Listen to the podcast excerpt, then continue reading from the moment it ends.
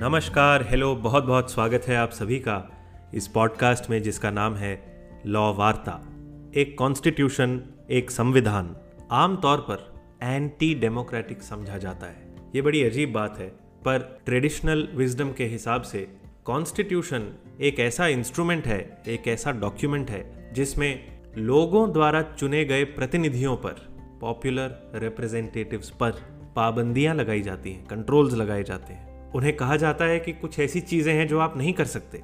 आप कोई ऐसा कानून नहीं बना सकते, चाहे आप संसद में बैठे हों, जो कि किसी फंडामेंटल राइट को, किसी मौलिक अधिकार को ठेस पहुंचाता हो। हमारा संविधान ये भी कहता है, लॉ बनाने का ये प्रोसीजर होगा। इन कुछ मुद्दों पर आप केवल लोकसभा की सहमति से लॉ पास कर सकते हैं, यानी मनी बिल्स और बाकी सभी मुद्दों पर आपको राज्यसभा का भी कॉन्करेंस या उनकी सहमति लेनी पड़ेगी।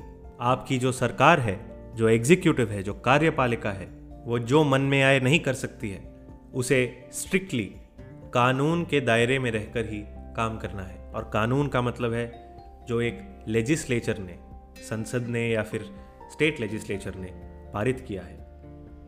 ये सभी पाबंदियाँ जो इलेक्टेड रिप्रेजेंटेटिव्स के ऊपर, हमारे चुने गए प्रतिनिधियों के ऊपर संविधान ने लगाई हैं। इन्हें अगर आप एक ट्रेडिशनल सेंस में सोचें तो शायद आप भी यही कहेंगे कि ये एंटी डेमोक्रेटिक हैं, गैर लोकतांत्रिक हैं। एक लोकतंत्र में जहाँ जनमत से राज होता है, जहाँ जो लोग कहें, वही शासन है। ऐसे मुल्क में इस तरह का एक डॉक्यूमेंट जो पॉपुलर रिप्रेजेंटेटिव्स को अपने मन की करने से रोकता है, वो गैर लोकतांत्रिक है। इस ट्रेडिशनल विजडम को काउंटर किया जाता है, इसका रिबटल दिया जाता है। ये कहकर कि जो कॉन्स्टिट्यूशन है, वो खुद लोगों द्वारा ही बनाया गया है। अगर आप भारत के संविधान को उठाकर पढ़ें, उसकी भूमिका को पढ़ें, उसके प्रियम्बल को पढ़ें तो उसके ओपनिंग वर्ड्स हैं we the people of India हम भारत के लोग। तो जो आइडिया है, जो कॉन्सेप्ट है, वो ये है कि संविधान भी लोगों ने खुद बनाया है। और इसी के तहत उन्होंने अपने रिप्रेजेंटेटिव्स पर कुछ पाबंदियाँ लगाई हैं और इसलिए वो डेमोक्रेटिक है। हमारे देश के संदर्भ में शायद ये आर्ग्यूमेंट थोड़ी फीकी है, क्योंकि हम सब जानते हैं कि भारत की कॉन्स्टिट्यूएंट असेंबली जिसने 1947 में कॉन्स्टिट्यूशन बनाने का काम शुरू किया था, वो असेंबली यूनिवर्सल एडल्ट फ्रेंचाइज के प्रिंसिपल से नहीं चुनी गई थी। इसलिए ये बात लगभग सभी मानते हैं कि उस असेंबली को एक डेमोक्रेटिकली इलेक्टेड असेंबली नहीं कहा जा सकता। और अगर ऐसा है तो ये कहना भी गलत होगा कि कॉन्स्टिट्यूशन लोगों ने खुद बनाया है। तो इसलिए जो दूसरा जस्टिफिकेशन एक कॉन्स्टिट्यूशन का दिया जाता है, जो कि हमारे देश के संदर्भ में लागू होता है, वो ये है कि हमारे संविधान में एक संशोधन की पावर है अमेंडमेंट की पावर है, जिससे आने वाली जनरेशन्स आने वाली पीढ़ियाँ जब चाहें, जैसे चाहें, इस संविधान को बदल सकती हैं। इसलिए ये संविधान एंटी डेमोक्रेटिक नहीं कहा जा सकता।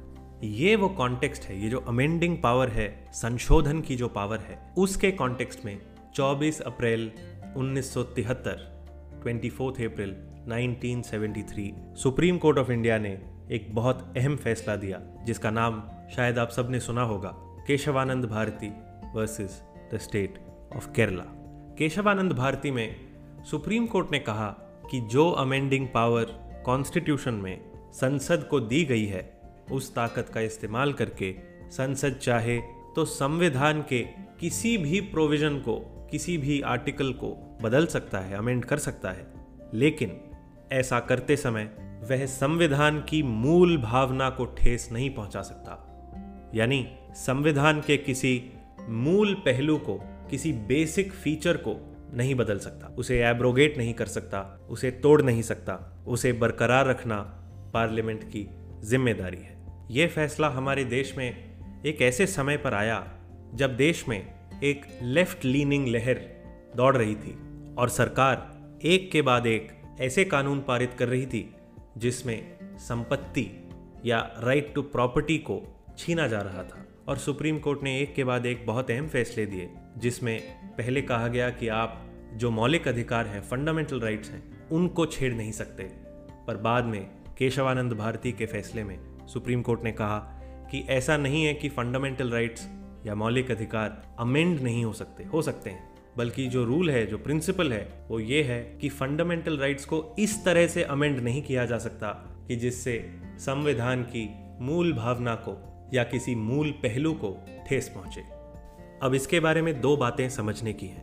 पहली ये कि सुप्रीम कोर्ट ने ऐसा क्यों कहा? और दूसरी ये कि इससे क्या कंसेप्चुअल इश्यूज़ अराइज होते हैं। तो आर्टिकल 368 जो कॉन्स्टिट्यूशन का वो प्रावधान है, जिसमें संशोधन की प्रक्रिया बताई गई है विच अलाउज फॉर अमेंडमेंट उसमें यह लिखा है कि पार्लियामेंट कॉन्स्टिट्यूशन को अमेंड कर सकता है।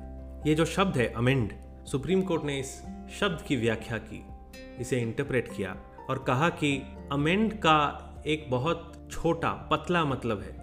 अमेंडमेंट यानी चेंज ये अज्यूम करता है कि जिस चीज़ को आप बदल रहे हैं, जिस चीज़ को आप चेंज कर रहे हैं अमेंड कर रहे हैं, वो चीज़ अपने कुछ बेसिक फीचर्स रिटेन करेगी। क्योंकि अगर ऐसा नहीं है, अगर आपने एक एग्जिस्टिंग चीज़ को उठा के उसकी जगह एक बिल्कुल नई चीज़ रख दी, जो पहली वाली चीज़ से बिल्कुल भी सिमिलर नहीं है, कोई उसमें समानता नहीं है तो इस प्रक्रिया को, इस प्रोसेस को आप अमेंडमेंट नहीं कह सकते।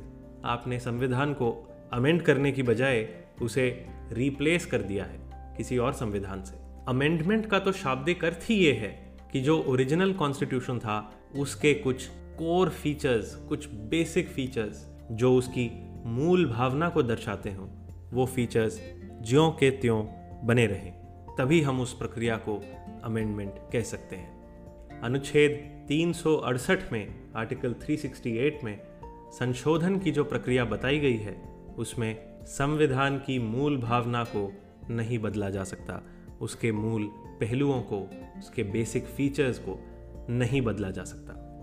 हमने शुरू में डिस्कस किया कि कॉन्स्टिट्यूशन को एंटी डेमोक्रेटिक के चार्ज से, गैर लोकतांत्रिक होने के आरोप से बचाने के लिए ये दलील रखी जाती है कि भाई इस कॉन्स्टिट्यूशन में संशोधन का एक मैकेनिज्म है, एक प्रक्रिया है, जिसकी बदौलत आगे आने वाली कोई भी पीढ़ी अपनी मनपसंद का कोई भी प्रोविज़न इसमें डाल सकती है और कोई ऐसा प्रोविज़न जो उसे पसंद ना हो, उसे निकाल कर बाहर फेंक सकती है। पर क्या सुप्रीम कोर्ट ने केशवानंद भारती में ये कहकर कि पार्लियामेंट की अमेंडिंग पावर अनलिमिटेड नहीं है, उस पर भी कुछ लिमिट्स हैं? क्या सुप्रीम कोर्ट ने उस ट्रेडिशनल डिबेट को दोबारा जगा दिया कि हमारा संविधान गैर लोकतांत्रिक है।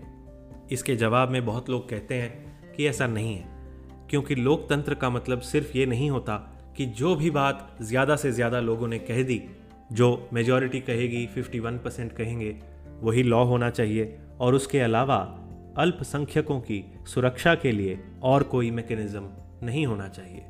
ये प्रक्रिया गैर लोकतांत्रिक होगी। अगर सुप्रीम कोर्ट इसमें स्टेप इन करता है तो ये बात सुप्रीम कोर्ट के पार्ट पे बिल्कुल भी एंटी डेमोक्रेटिक नहीं है। इनफैक्ट सुप्रीम कोर्ट डेमोक्रेसी को बचा रहा है। इस कॉन्टेक्स्ट में अगर हम कुछ उदाहरण देखें कि ऐसे कौन से केसेस हैं जिसमें सुप्रीम कोर्ट ने अपनी इस पावर का इस्तेमाल करके संविधान की कुछ अमेंडमेंट्स को गैर संवैधानिक बताकर उन्हें क्वाश कर दिया है, उन्हें स्ट्राइक डाउन कर दिया है। एक एग्ज़ाम्पल जो ध्यान में आता है, वो 2015-16 की एक जजमेंट है एनजेएसी जजमेंट जिसे कहा जाता है नेशनल जुडिशियल अपॉइंटमेंट्स कमीशन आप सभी जानते होंगे कि सुप्रीम कोर्ट और हाई कोर्ट के जजेस की नियुक्ति एक कोलिजियम के द्वारा होती है, और ये कोलिजियम सुप्रीम कोर्ट के सीनियर मोस्ट पाँच जजों का एक संगठन है। यही संगठन डिसाइड करता है कि कौन हाई कोर्ट का जज बनेगा कौन सुप्रीम कोर्ट का जज बनेगा। इस संगठन से सरकार को कुछ आपत्ति थी, इसलिए उन्होंने नेशनल जुडिशियल अपॉइंटमेंट्स कमीशन नाम की एक बॉडी एक संगठन का गठन किया और उसमें दो तीन मेंबर सरकार के एक दो जज और एक दो और लोग किसी पॉलिटिकल पार्टी के, इन लोगों को शामिल करके एक संगठन बनाया गया। पर यह बात साफ़ थी कि उस संगठन में, उस नेशनल जुडिशियल अपॉइंटमेंट्स कमीशन में जजेस माइनॉरिटी में थे, जिसका सीधा मतलब ये हुआ कि जो कंट्रोल है, जो ताकत है, वो जजेस से लेकर सरकार या किसी और पॉलिटिकल पर्सनैलिटी के हाथ में दे दी गई है। इस कमीशन का गठन करने के लिए संसद को संविधान के अनुच्छेद 124 को अमेंड करना पड़ा। इसे जब सुप्रीम कोर्ट के सामने चैलेंज किया गया तो सुप्रीम कोर्ट के जजों ने फोर इज़ टू वन की मेजोरिटी से इस कॉन्स्टिट्यूशनल अमेंडमेंट को स्ट्राइक डाउन कर दिया। जो इकलौते जज डिसेंट करने वाले थे, उनका नाम है जस्टिस चलमेश्वर। और जस्टिस चलमेश्वर ने कहा कि हमारा कोलिजियम सिस्टम बिल्कुल ओपेक है। यानी जनता को इस बात की कोई खबर नहीं है कि कोलिजियम कैसे काम करता है, कौन से पैरामीटर्स पे, कौन से मापदंडों पर वो अपने कैंडिडेट्स को आंकता है और उसके बाद वो कौन से रीजंस हैं जिनके लिए कुछ लोग जज बनाए जाते हैं। और कुछ लोगों के नाम उस लिस्ट में से निकाल दिए जाते हैं। ऐसा जस्टिस चलमेश्वर का मानना था। पर उनको छोड़कर बाकी चारों जजेस ने ये माना कि एनजेएसी संविधान के एक बेसिक फीचर पर हमला है और वो बेसिक फीचर है इंडिपेंडेंस ऑफ़ द जुडिशरी यानी न्यायपालिका की स्वतंत्रता। ये कहकर सरकार के उस एफर्ट को, सरकार की उस कोशिश को नाकाम कर दिया गया। 1973 से आज तक ऐसे बहुत सारे फीचर्स हैं जिन्हें संविधान की मूल भावना का या उसके मूल ढांचे का हिस्सा माना गया है। जैसे independence of the judiciary secularism यानी पंथ निरपेक्षता फेडरलिज्म यानी संघवाद डेमोक्रेसी यानी लोकतंत्र, और यहाँ तक कि मौलिक अधिकारों के चैप्टर को, यानी कॉन्स्टिट्यूशन के पार्ट थ्री को भी बेसिक स्ट्रक्चर का हिस्सा माना गया है। पर ध्यान रहे, इसका मतलब ये नहीं है कि किसी भी फंडामेंटल राइट में छोटे से छोटा बदलाव करना भी बेसिक स्ट्रक्चर का वायलेशन होगा। प्रिंसिपल ये है रूल ये है कि संविधान के किसी मूल पहलू को नष्ट नहीं किया जा सकता। इक्वालिटी के छोटे मोटे संशोधन, थोड़ा सा इक्वालिटी को मोड़ देना, उसको कोई और शेप दे देना इन बातों से बेसिक स्ट्रक्चर का वायलेशन नहीं होगा। सुप्रीम कोर्ट की एक जजमेंट के हिसाब से only the shocking violation of equality समानता के प्रिंसिपल के केवल वो वाले उल्लंघन जिससे हमें धक्का लगे, देखकर लगे कि बहुत गहरा आघात किया गया है इक्वालिटी के ऊपर। उस सिचुएशन में हम कहेंगे कि हाँ बेसिक स्ट्रक्चर वायलेट हुआ है। Anything short of that is not a violation of the basic structure इस बेसिक स्ट्रक्चर के प्रिंसिपल के बारे में एक और बात जाननी बड़ी ज़रूरी है। वामन राव और आई आर कोयलो, इन दो जजमेंट्स में सुप्रीम कोर्ट ने यह कहा है कि केशव नंदा का बेसिक स्ट्रक्चर का प्रिंसिपल 1973 के बाद ही लागू होगा।